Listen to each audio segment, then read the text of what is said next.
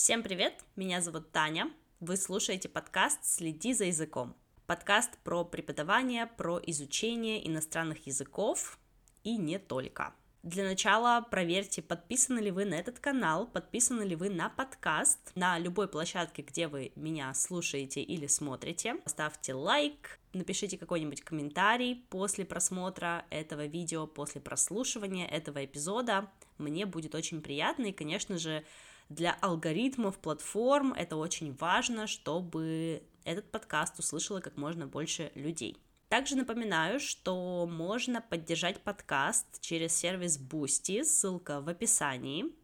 И, конечно, подписывайтесь на мои соцсети. Я делаю множество различных классных проектов для тех, кто изучает английский язык, для тех, кто его преподает. Поэтому всех жду у себя в блоге и в телеграм-канале. А сегодняшний эпизод я посвящаю изучению слов. Вокруг этой части процесса изучения любого иностранного языка витает как будто бы множество каких-то мифов и множество стереотипов про то, как нужно учить слова, как не нужно учить слова, нужно ли вообще их учить, можно ли выучить слова. В общем, тут куча всего, что мешает нам на самом деле наслаждаться процессом изучения языков. Хочу про это с вами сегодня поговорить, как же все-таки эффективно учить слова, как их запоминать и что нам может в этом помочь. Поехали! Когда мы с вами говорим про любой процесс запоминания чего угодно, нужно понимать, как работает наша память. У нас есть, скажем, несколько видов нашей памяти.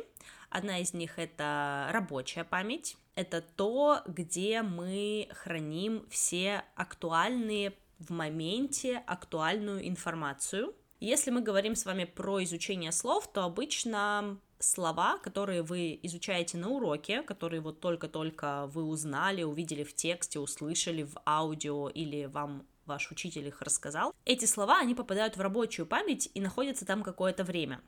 Но вот попадут ли они в долгосрочную память, память, где хранятся все важные данные, вся важная информация, то место, куда мы складываем наши воспоминания, а, какие-то факты, которые нам важны, которые мы очень хорошо помним, очень хорошо знаем, и оттуда мы уже можем выуживать эту информацию, любую информацию в любой момент времени, для того, чтобы слово или фраза попали в эту долгосрочную память, недостаточно просто познакомиться с этим словом на уроке.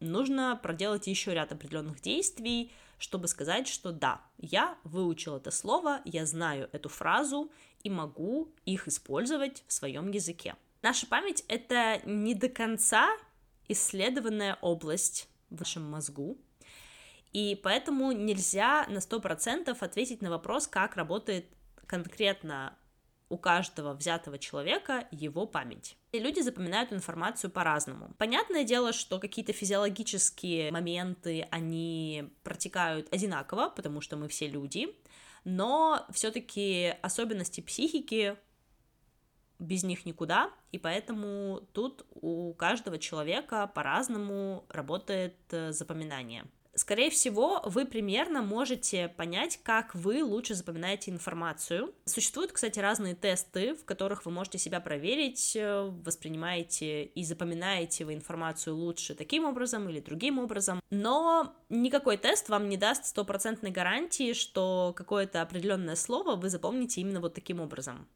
Поэтому я говорю, что память это что-то не до конца изученное, и не всегда можно ответить на стопроцентно, почему я запомнил вот это слово, а вот это слово не запомнил. Существуют разные техники запоминания, например, мнемотехники. Эти техники, они позволяют запоминать э, огромное количество слов, чисел, каких-то имен, номеров телефонов, всего что угодно за короткий период времени. Например, есть такая мнемотехника «Дворец памяти», дворец, дом, мне кажется, есть разные названия. Вам здесь нужен скилл визуализации, и вам нужно представить, что ваша память — это некий дворец, может быть, дом, может быть, э, какой-то особняк, сад, в общем, любое какое-то место, и вы должны знать это место очень хорошо, то есть вы там должны легко ориентироваться.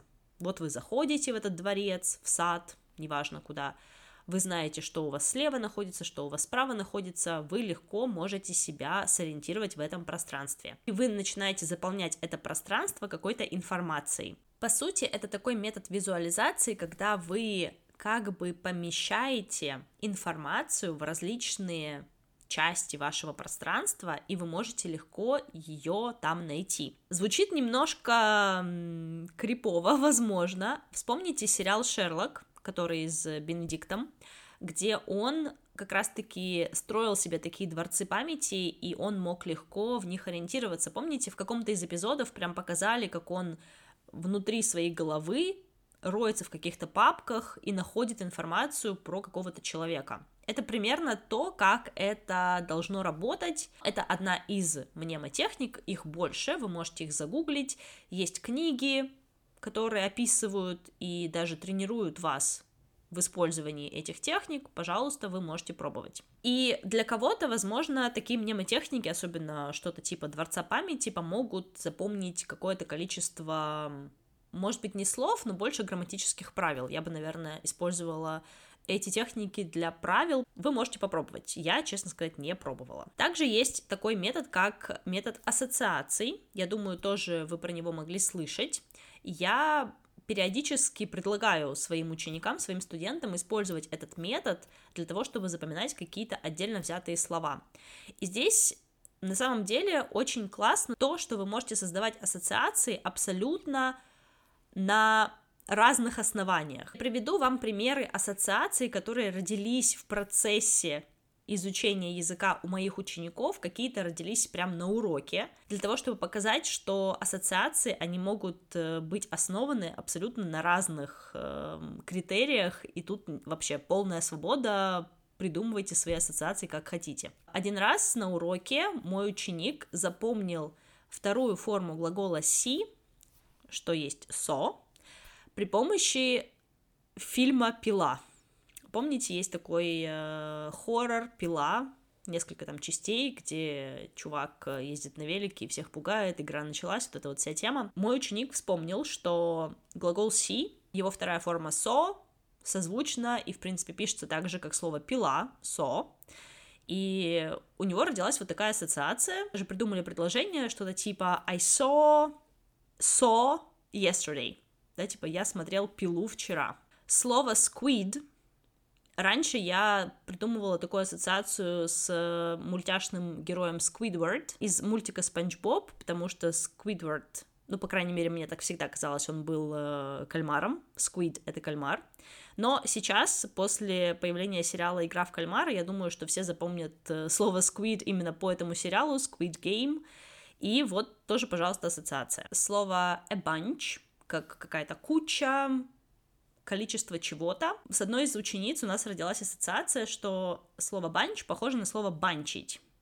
Возможно, они как-то связаны. И как будто бы ты банчишь чем-то, когда у тебя чего-то много. Да, то есть I have a bunch of something, и я этим банчу. Пример с пилой, да, I saw a saw или I saw the movie saw yesterday. Ассоциация работает на одинаковом звучании и одинаковом написании двух слов. Если вы знаете одно, вы можете запомнить другое, придумав какое-то такое подобное ассоциативное предложение, в котором вы легко сможете... Ага, I saw, I saw, okay, I got it. Со словом squid здесь э, прям ассоциация с именем, ассоциация с персонажем, вы можете себе представить этого персонажа, либо вспомнить игру в кальмара, и тоже легко это сассоциировать. Это что-то такое легко запоминающееся. И слово банч, банчить, тут ассоциация прям с русским словом, несмотря на то, что оно такое неформальное, но почему нет? Эта ассоциация, она работает на созвучии, то, что слова звучат одинаково, подобно. Есть еще такая, скажем, методика заучивания списков слов, но я не считаю, честно говоря, ее какой-то рабочей. Особенно если вы только начинаете изучать э, язык, вам списки слов мало чем помогут. Что я рекомендую заучивать, так это именно фразы, какие-то коллокации, какие-то устойчивые выражения. Это то, что реально поможет вам достигнуть э, беглости речи и не задумываться о каких-то грамматических конструкциях, особенно если это какие-то устойчивые выражения. Фраза «у меня есть». Вы можете запомнить «I've got» и дальше I've got something, I've got a job, I've got a friend, I've got money. То есть какие-то такие устойчивые грамматические конструкции, да, я считаю, есть смысл их заучивать, потому что это то, что помогает вам строить уже более полные предложения, выражать свои мысли. Списки слов без контекста, ну так себе затея. Что на самом деле помогает нам запоминать слова? Во-первых, контекст нам нужен какой-то контекст, чтобы слово приобрело вообще какой-то смысл. Если это что-то предметное, допустим, стакан, или телефон, или пульт, все что угодно, сережки, свитер. Если слово обозначает какой-то предмет, который мы можем потрогать, посмотреть на него, загуглить, увидеть, как он выглядит, лучше запоминать через визуал, да, потому что это то, что нас окружает с вами то, что мы видим, то, что мы используем, то, чем мы пользуемся, то, что мы трогаем, щупаем, каким-то образом с этим взаимодействуем. Но если слово обозначает какое-то абстрактное явление, дружба, любовь, доброта, квинтэссенция, оно обозначает какое-то действие, да, допустим, какой-то глагол, который мы тоже не можем показать да, какой-то, типа, вот, окей, бежать, там, кушать, смотреть, слушать, такие простые действия мы можем описать, но что-нибудь типа понимать, знать, взаимодействовать, то есть какие-то такие более сложные значения, лучше всего эти слова запоминаются в контексте. Контекст может быть разный. Вы можете подумать про какую-то свою жизненную ситуацию и придумать э, как обыграть слово в контексте этой ситуации. Придумать ассоциацию. Это тоже будет контекст. Вы можете запоминать, прям проговаривая эти истории вслух, говоря, допустим, историю по-русски, но заменяя ключевые слова, которые вы хотите запомнить, говорив их на английском. Вы можете представлять какие-то эмоции, какие-то чувства, запахи, звуки, все что угодно, все, что вам помогает. Это опять-таки про ассоциации, но если мы говорим про эмоции, тут они тоже очень классно работают. Сейчас я расскажу вам историю, которую я уже рассказывала у себя в блоге, по-моему, несколько раз. Но все, сейчас вот ее еще разочек расскажу и уже закончим на этой истории, хватит ее рассказывать. Потому что эта история, она показывает, как эмоция помогает реально запомнить слово прям на сто процентов. Я была во Франции в мае этого года и ходила на тиндер свидание с французом. Мы сначала говорили по-французски, полсвидания, я тренировала свой французский, потом мы переключились на английский. И в конце свидания по-английски он спросил меня, can I kiss you? И я сказала нет, ну, опустим подробности. На следующий день я рассказывала эту историю друзьям моей подруги, которые являются французами, и я описывала эту ситуацию по-французски. И когда я дошла до момента вопроса «Can I kiss you?», вместо слова kiss что есть embrasser по-французски, я почему-то использовала слово baiser, что означает fuck. Я подумала, что когда мы прощаемся по-французски, мы говорим бизу, и я подумала, что бизу и безе, они каким-то образом связаны, но оказалось нет. Чем вызвала такой не мой вопрос в глазах э, этих французских друзей. Моя подруга Юля, она мне такая, Таня, это не то, что ты хотела сказать. Я такая, ой-ой, простите, извините. После этого я запомнила слово «embrasser», я запомнила слово «baiser». То, как я себя ощутила в этой ситуации, помогло мне опять-таки создать эту ассоциацию, создать э, какую-то эмоциональную подоплеку всей этой э, истории, и таким образом я запомнила два глагола. Эмоции могут быть разными. Это могут быть эмоции положительные, это могут быть эмоции немного отрицательные, как в моем случае, да, это было что-то такое типа неловкость и стыд чуть-чуть. Вы не сможете поместить любое слово в какую-то эмоциональную ситуацию, это случается само собой, чаще всего. Больше дело случая, но если сильно постараться, можно что-то себе такое придумать и запомнить какие-то определенные слова в каком-то определенном контексте с какими-то эмоциями. Говоря про память, э, то, что она работает очень интересно, странно и непредсказуемо. Вот, например, у меня есть такое слово, которое я запомнила из французского «chauffage».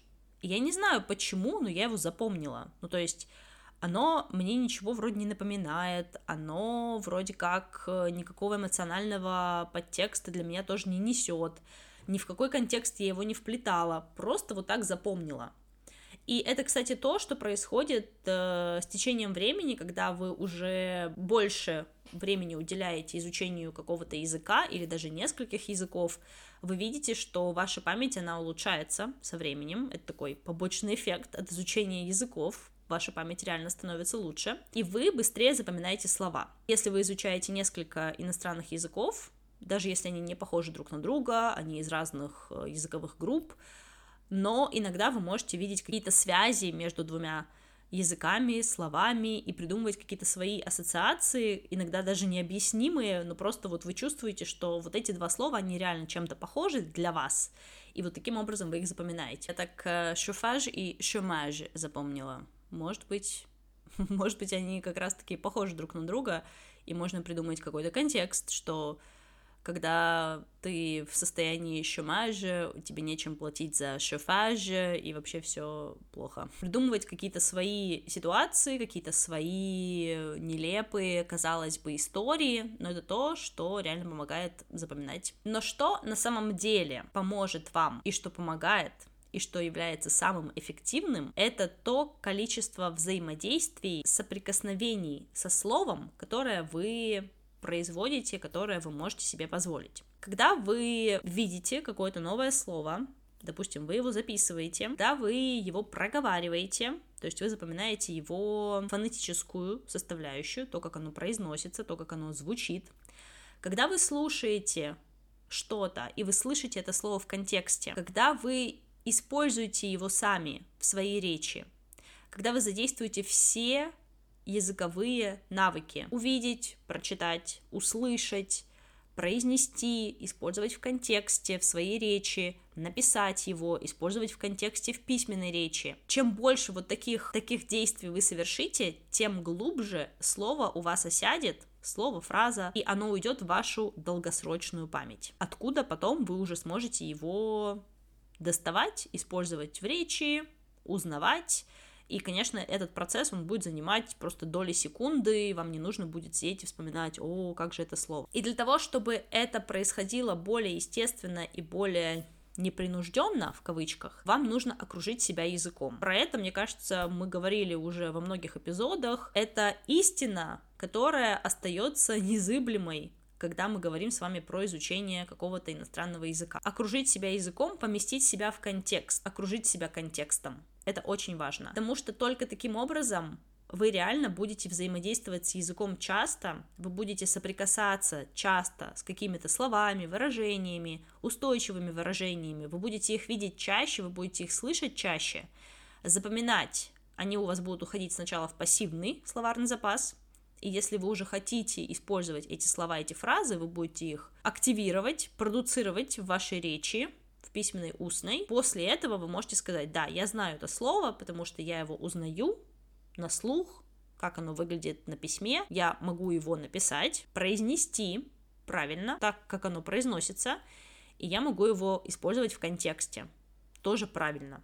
То есть я знаю его значение, я знаю, что это слово означает и как я могу его использовать. Чем больше вот этих касаний вас, вашей памяти, ваших глаз, ваших ушей, вашего рта, вашего языка с каким-то словом, с какой-то фразой, тем прочнее вы его запоминаете, тем больше шансов для этого слова остаться в вашем активном словарном запасе. Читайте, смотрите, пишите, говорите, общайтесь с людьми.